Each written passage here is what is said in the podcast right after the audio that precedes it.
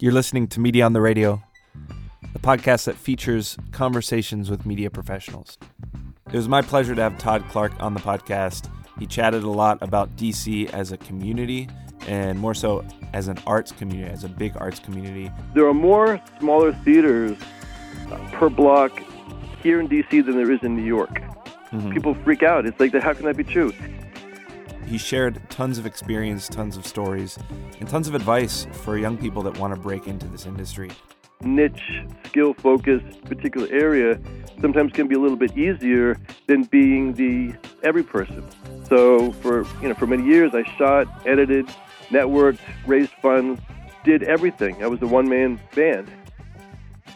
Where I generally start is just I try and try and get a case study, you know, what their college career was like and then kind of breaking in their first jobs in the industry? Well, I was at school up at the University of Massachusetts in Amherst and was part of the five college consortium of schools. So I ended up actually being really excited about and then pursuing uh, video media production courses at Hampshire College. And so I took a majority of my coursework over at, at Hampshire. And there was, I don't know if you're familiar with Hampshire, but um, it kind of became famous on Saturday Night Live when Jimmy Fallon would do kind of like um, I don't know what it was called, like bong hits from his room or something. But it was kind of uh, kind of characterized in kind of a hippie way. But and it was a very innovative school, so it was really more kind of a workshop symposium setup where teachers didn't give grades. There was sort of mutual evaluations on work achieved. So it was already the, the, the, education framework was very different, and so they, their approach on video and TV and, and communications was also a little bit different. So it, it enabled a person to get really saturated with um, experiences and research on all aspects of TV production. So I remember one of the things I really loved doing was hosting, um, and then being a producer for, and then a director for um, kind of instant talk shows. So we would have the studio at our disposal, and um, I just I reveled in that. I just I loved the whole process of setting it up and then creating the communication stream. And we tried to be outrageous and and fun and serious all at the same time. So I think that experience kind of galvanized my interest in being a digital storyteller. I had a somewhat similar experience in college where the television studio was new and the professors didn't want to hang around late on campus, so they basically just gave us a key to the studio. Wow! And we ha- we had kind of the run of the place, which which was both probably good and bad. yeah, just having the chance to to, to play and ex- experiment and uh, and explore. That's what education should be about anyway, right? You know, if you and if you have really nice tools to do it with, you can watch it the next day, which makes you know this field really amazing it's interesting that you say that because I think a lot of curriculum, even in before college, is moving into the direction of uh, collaboration, working in small groups, project based, because that's really the type of work that most people do when they get out of college. When you were in college, did you have kind of a target beyond? You said you enjoyed hosting and producing, but did you did you have a dream job in terms of what where you wanted to end up? No, what I had was a dream passion was e- extremely passionate about alternative energy and decentralized energy and being anti-nuclear. I was at a place called Seabrook, New Hampshire nuclear power plant when it was being occupied and mm-hmm. and and you know this is this is kind of American history is no different today in terms of the passion in the streets for Black Lives Matter as it was for shutting down nuclear power plants because of all kinds of, of reasoning about safety issues and civil rights and all you know all those kinds of things. But I also was convinced in order to be taken serious, I needed to be able to be pro something. So I became an educator and a researcher and a communicator around alternative energy paths. So I, I hosted a call-in radio talk show. I, you know, wrote major research papers on evacuation planning. I did a whole study about for a wind system at Hampshire College. And one of the first, when people ask me, what was your first, you know, video project? It was actually Windmills of Martha's Vineyard. And most of it was because I wanted to hang out with two, you know, famous singers of the time, Carly Simon and James Taylor, because I had met them and and got to know them or whatever, and they had wind, windmills on their property. So I went down one summer, and that was my excuse for going to Carly Simon's ranch was to taper windmills. So that's interesting. When did you? And I assume you did find you know the power of of media or video um, to to kind of tell a story, and and it sounds like you were very passionate, but then maybe made a shift into into media production and a, a storyteller. When I came to DC, a close friend of mine who I'd met came to me and said he was HIV positive and was really scared at that time there was you know medications. Reagan was stonewalling. People were dying, starting to die by the thousands. And Floyd, uh, his name was Floyd. He was a National Honor Guard at the White House, and so he had this really interesting combination of living with this threatening illness that no one quite understood back then, and he had connections to the current political administration and whatever. And he did eventually get really sick, and he did eventually die. And it was really horrible. I I, I got involved as his sort of primary care provider, and and and when he did pass, I wanted to tell his story. So I produced a video called Every 18 Minutes that got all kinds of attention, and it was because there was very little work done. Floyd was black, and the friends he had around him and around me were mostly African American, and, and a lot of the communications materials and media production work that was being done to advocate and get people um, equipped were very race race indifferent and were not sensitive in that area. So this work was really kind of a standout piece, and it got a lot of national attention. And I, it, it was my sort of bridge towards doing more and more independent projects and looking for support and funding from would start off from places like the, like grants and the DC Commission for the Arts and the DC Humanities Council, and, and then I gradually began to find a voice and a footing, and clients were then now you know, uh, hiring me, and that led to all kinds of work, international work, and work in countries all around the world. But it began with this passion to tell Floyd's story because I didn't want him. I didn't want his death. I felt at the time to go unknown, to to to not have a reason and a purpose, and and so yeah, so it's that personal passion that got translated into a, a career. That's interesting because the difference between you know maybe a personal passion project versus something that's viable as a product or a client client based video that's going to pay the bills. I'd love to get your take on that because there's certain people that believe that yes, you have to do the corporate video in order to be the artist that you want to be that that funds the the pet project that's that's your passion project. So if someone said to me, "Look, I've been working in the corporate world, or I'm thinking of going to the corporate world so I can raise some money so I can pursue this passion of mine," my initial response would be, "Well, then being a producer may take a while because people get caught, unfortunately, get caught up in that corporate conveyor belt, and it's really hard to break away because you start to see other rewards and expectations, and you you start getting saddled with responsibilities. Someone has to be really clear, and if they can do that, then then I really have a lot of respect for that person. Really clear early on in their career to say they really want to tell this story or provide for this kind of videos or programs or documentaries or whatever it is. And, and in order to do that, they know they have to work X number of weeks, months, or years to make it happen. That's a very disciplined person. That that's amazing. There's folks always in between. You know, for a while, I I, I did what you're talking about. I, I I had a job I hated, and it paid my bills. And I I looked at my day as two days. I'd go and have a nine to five day. Then I would come home and I would have a five to midnight creative day. I knew what I what I needed to do, particularly on that video, the every 18 minutes video. I I literally had no life because the, for that that period of time, I I was devoting non-work to that other work, and it it was a no-brainer for me. Just I knew I, that's what I had to do, and I had to make it happen. At a certain point, though, you get exhausted. You, you it's hard to, to keep that dual track going. So it, so a person may want to consider having some money bankrolled so they can keep themselves afloat while they pursue ideas and do all the necessary elements. The other response to the question is there's not one job. So a person may want want to be a an incredible DP and just they love shooting, and they they love that aspect of it. So having that that niche, skill focused, particular area sometimes can be a little bit easier than being the every person. So for you know for many years I shot, edited, networked, raised funds, did everything. I was a one man band.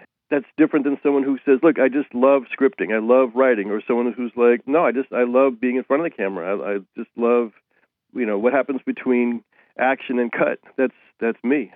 With my career, I'm in that part where I'm finally I've, I've released two feature documentaries, and and it's very much like you say, they're they're passion projects you're working on it for for whatever reason it's it's something that you can't not do right and so you're you're kind of forced to do it and I'm at the point in my career where I'm kind of taking a step back from that and looking at more freelance work but looking at it through a different lens whereas trying to make it sustainable meaning that if I can find the right clients that want to make important content then maybe I can scratch that itch yep. and make it a little bit more sustainable. Yeah, I mean, I, that's a really what you just described is really recognizable because it, it, here's here's a couple of advantages to it and why it's kind of logical. A, you have a body of work that you can point to because you need, you you are now competing. You know, we're, we're all competing in some respects for if, if it's on that level, clients or grants or whatever it is. So you have to have something that someone says at a grants table. I like what this guy's doing. I like this woman is doing. I think we should fund the project and blah blah blah. Or a client is like, uh, you know, we're looking for someone to, to tell our story, sell our product, um, do whatever. I really like this person's style. I, I like, but you, but you have to have something that someone can look at and go, I get it. I get what you're about. So doing a passion project, maybe that that's a reasonable course of action because it's something that you want to be really really proud of, and you'll put you'll put your all into it versus something where you may not feel it, you know maybe you got paid for it, but that's going to represent less of your true creative nature. That's a I think really good advice. Can you talk a little bit about the the the DC place? The DC place is about ways to enjoy, volunteer, and go green. It's primarily video based, and, and I've been able to do all kinds of great stuff uh, in the in, over the last couple of years with with co-hosts who have explored new restaurants. There's probably 80 different short videos up there, and I'm always looking for more content and filmmakers who are looking to have their work be seen. So, if what I've described sounds interesting, I would love to hear from, from people who, who may have some interest in, in being a part of it. I appreciate you doing that work because one of my pet peeves. I've been in DC. You know, I'm not I'm not from here, I've, but I've been in DC for coming on ten years, and one of my pet peeves is people that that move here that are transient and that don't think Washington D.C. has a community. And it's just that they haven't really. Once you start scratching the surface a little bit, you find that it's much as much a community here as it is anywhere else. Even more so. I mean, there are there are more smaller theaters uh, per block here in D.C. than there is in New York. Mm-hmm. People freak out. It's like, how can that be true? And I, I think that we, we live in a we definitely live in a political city whose priorities and values revolve around 1600 Pennsylvania Avenue, nothing wrong with that, around the Pentagon, around Capitol Hill. But there's such a vibrant arts community of performance artists and dancers and visual artists. And you look at all the murals that are going up around town. That's one of the things that I was committed to doing was profiling some of those amazing people. So Aniekan Udofia, who did the brilliant murals that you see all around town on the sides of, of walls, the Ben's Chili Bowl stuff, Demont Peekaso Pinder, who's an onstage muralist for Raheem DeVaughn, who's out there doing amazing stuff here in D.C. This city is a vibrant arts expressive city. And um, maybe after many, many years of sitting on the D.C. Commission as a grants review panelist and just just knowing the individuals that are out there working hard to be recognized and, and having huge audiences, it's it's just flabbergasting to me when someone says, "Well, DC is more a political city than an art city." Right. I'm like, I'm dumbfounded. It's like it's so not true. Right, I agree. I've been working at Arlington Independent Media for close to eight years, but I'm uh, about to make a transition to, to work full time freelance. Joined Tiva for the first time, and I've already in the first month found the forum to be amazing in the way that you're connected. I already went to one of the events and met a ton of people. Can you talk about what that means in terms of people that want to break into video or television or, or the industry here and what Tiva provides? The impetus behind the organization that began, you know, almost 30 years ago is is the same now as it was then, and that was to offer a um, comprehensive way for people to network, to support each other, to to educate with it from within the community, um, and to recognize um, excellence and achievement. So how does that happen? We have three things that member of TIVA would be able to take advantage of. The list serve, which you're talking about, um, which is a forum online that creates an opportunity for people to ask a, a range of reasonable questions. Not, will you hire me tomorrow, but more like, hey, I'm looking for opportunities to see who's doing work in a particular area, um, who who's doing what, or I have a technical issue with an with an editing you know program. I can't quite figure out who's figured it out. It's a really valuable element of what TIVA is all about. The second thing that TIVA does is sponsor, excuse me, monthly workshops and panels. Well, we'll, we'll be housed at a facility, and I would love to actually do something over at Arlington Independent Media. Yeah, that would um, be great. Which I think would be just it's a no brainer. But at a post production house or a, I, I've convened a number of panels around a particular topic relevant to the industry. So here, the, the two that I recently did were a lighting panel over at Shadowstone Lighting, which is brand new to DC and a phenomenal um, company, where we we set up interactive stations where people learned the basics of green screen technology or working with outdoor sunlight, or we're setting up um, what's the best lighting to do for interview scenarios. So it was really really popular, and people got it was a hands-on. Here's how it works. Let's try it out. Uh, the other panel was uh, I convened over at Gallaudet, which has a great studio uh, on campus, with the three area regional film offices, and we talked about access and permits and locations and how does a person go about getting a permit to shoot, for instance, on Capitol Hill or around town.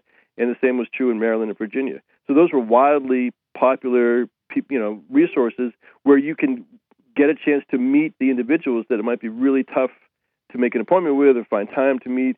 They're right there for an evening to explore any question a person may have. Uh, and the last thing is, each year we we offer a um, evening of celebration of excellence and achievement. It's called the TIVA Peer Awards, and I'm chair of this year again of uh, what will be an amazing evening of celebrating excellence and achievement with a bronze, gold, or silver uh, recognition. And we, we look for submissions of all kinds of work. There's a major judging effort that takes place during the summer with 150 judges from across the region who convene around looking at all kinds of criteria of excellence and then make selections. And then the night of the, the peer awards, which this year we're looking at November 12th, um, people will learn what what they have been recognized in receiving. Being kind of 10 years into my career, and the, the community here around the film and video is is very collaborative, but it's also very supportive. Yep. And I see that uh, women in film and video and TIVA work, even though you can potentially see them as competitors, they work extremely well together. I don't want to take all the credit for any of that, or some of the credit for none of it, but I, to me, it's a no. It's again, it's a no-brainer that there are two organizations that have a respected history and offer somewhat um, different but also similar uh, support.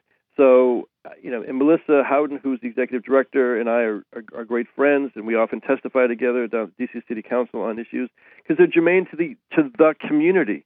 So, you know, the community is represented by these these two organizations. Cine is also in, in town.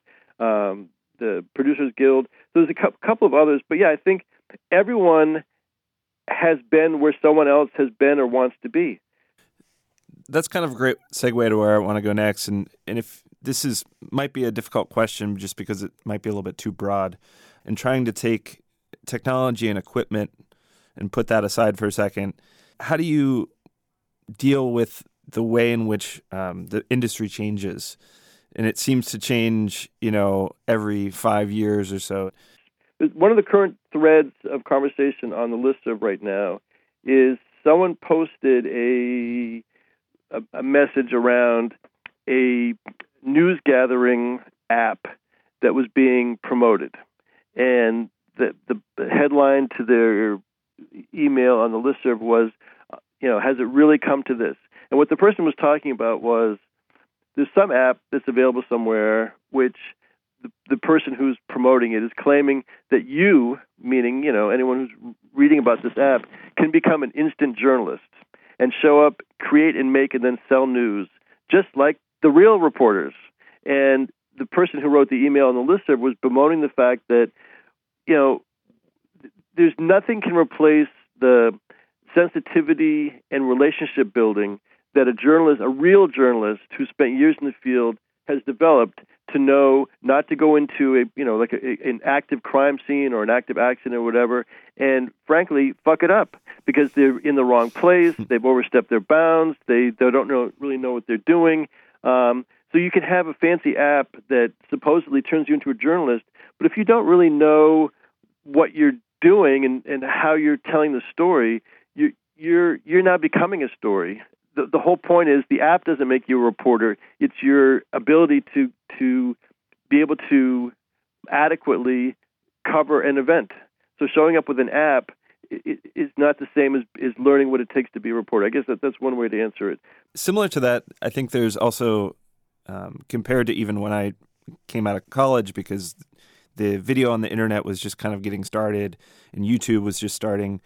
Because there's, you know, everyone kind of feels like they have to feed the feed the content monkey and just keep creating as much content as possible. What would you say, or what do you say to clients, and how do you consult with them about creating a, a value added co- content versus people just feel like they have to put something on the web or something on social media that, that is content? I think it's for you for a person in the position of being a producer director to do the due diligence to really ascertain what's who's the audience being reached, and what is what do you want that audience to do? And maybe it is simply to be entertained, mm-hmm. you know, uh, which is fine. But if it's but if it's much more proactive, then you're right. Maybe they need not just a video, but maybe they need a workbook or or they follow up or they need a maybe there's there's something that has to happen happen in tandem if it's to to accomplish a certain goal. So I'm when I get we get hired to do something, someone's really clear. You know, we want to get a national grant, so we need to show what we're doing that meets the objectives of what they're looking for in this grant. Or we want to celebrate this person's life at this dinner, so we ha- you know it's only going to be shown this one time. So we really want to look better than the other videos um, that are going to be shown that night. Or someone is like, we need we need to tell the story of this particular person who struggled with some issue, and and th- th- their story is going to be lost to history unless we get it somehow encapsulated and capture it. Um, so there's there's different motives for different projects. Circling back to to the audience and to kind of the purpose of this podcast, for you, if if you're say hiring somebody that's coming out of college or somebody that's gonna you're gonna work with that maybe is an associate producer or someone coming up through the ranks, what qualities or what kind of um, skills are you looking for in that person? The duality of being both assertive with their ideas and listening and watching when appropriate. So, someone who comes in um, who is both passionate and creative and energetic, but also willing to, you know, I'm trying to say here that, that a person who's both energetic, assertive, talented, creative, passionate, that that's that person catches my eye. If they're all those things, but they're telling me how something should happen on a project, and you know they're a production assistant, that doesn't work. That's that, no one's going to want to work with them. It's interesting because it is sometimes it's a difficult thing to learn where uh, it's a collaborative environment. It's a collaborative, you know, creative environment. But then at the same time, there is a hierarchy that's involved. There has to be. I mean, if, if if I bring a person into a production, the day we shoot, that could be the culmination of months of conversations and back and forth and relationship building bet- between me and that, that particular client. Um, I mean, a friendship may have even developed between me and that person.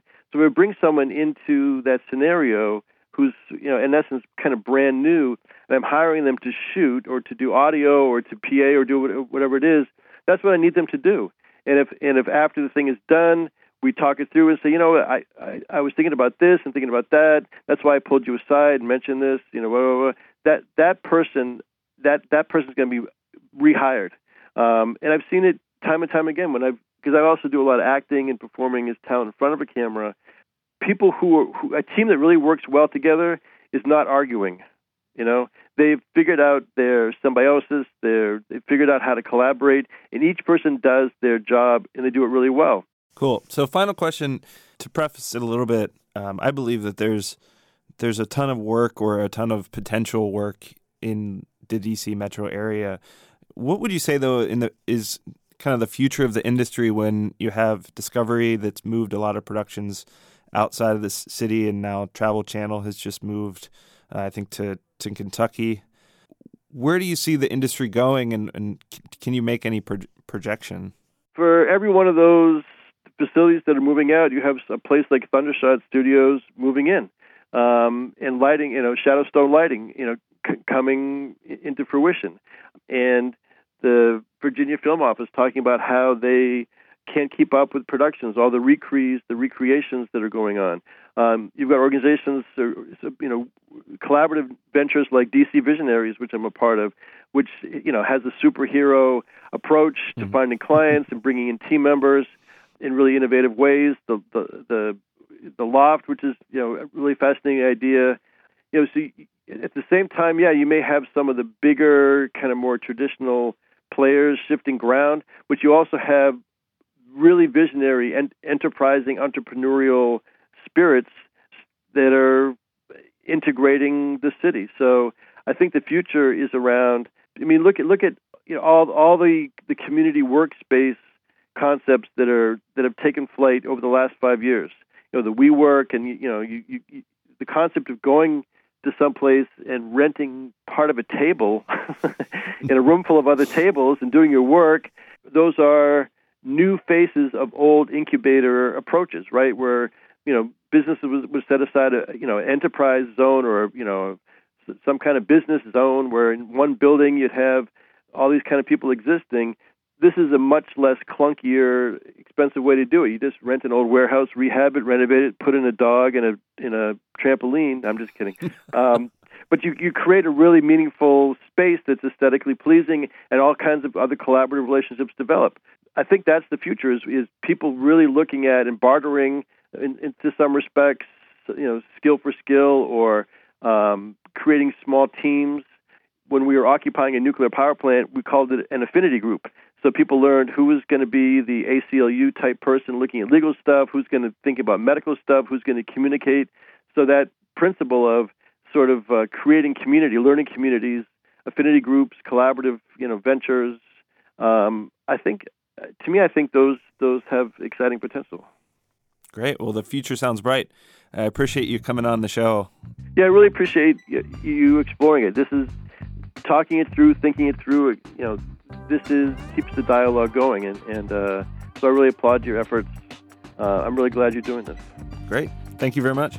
Media on the Radio is recorded at Arlington Independent Media. For more information, visit arlingtonmedia.org. Please subscribe on iTunes to Media on the Radio, where each week it'll send the podcast directly to your phone. You don't have to do anything, it'll just send it right to you. It's so easy. A lot of people have been giving me great feedback through email and in person, and I really appreciate it. But if you can just go to the iTunes page, find Media on the Radio, and just give us four or five stars or six or how many ever you know that they have whichever the top number is. And then write a little description about how media on the radio has changed your life and it's one of the best podcasts in life. This is devin gallagher host of media on the radio and thanks for listening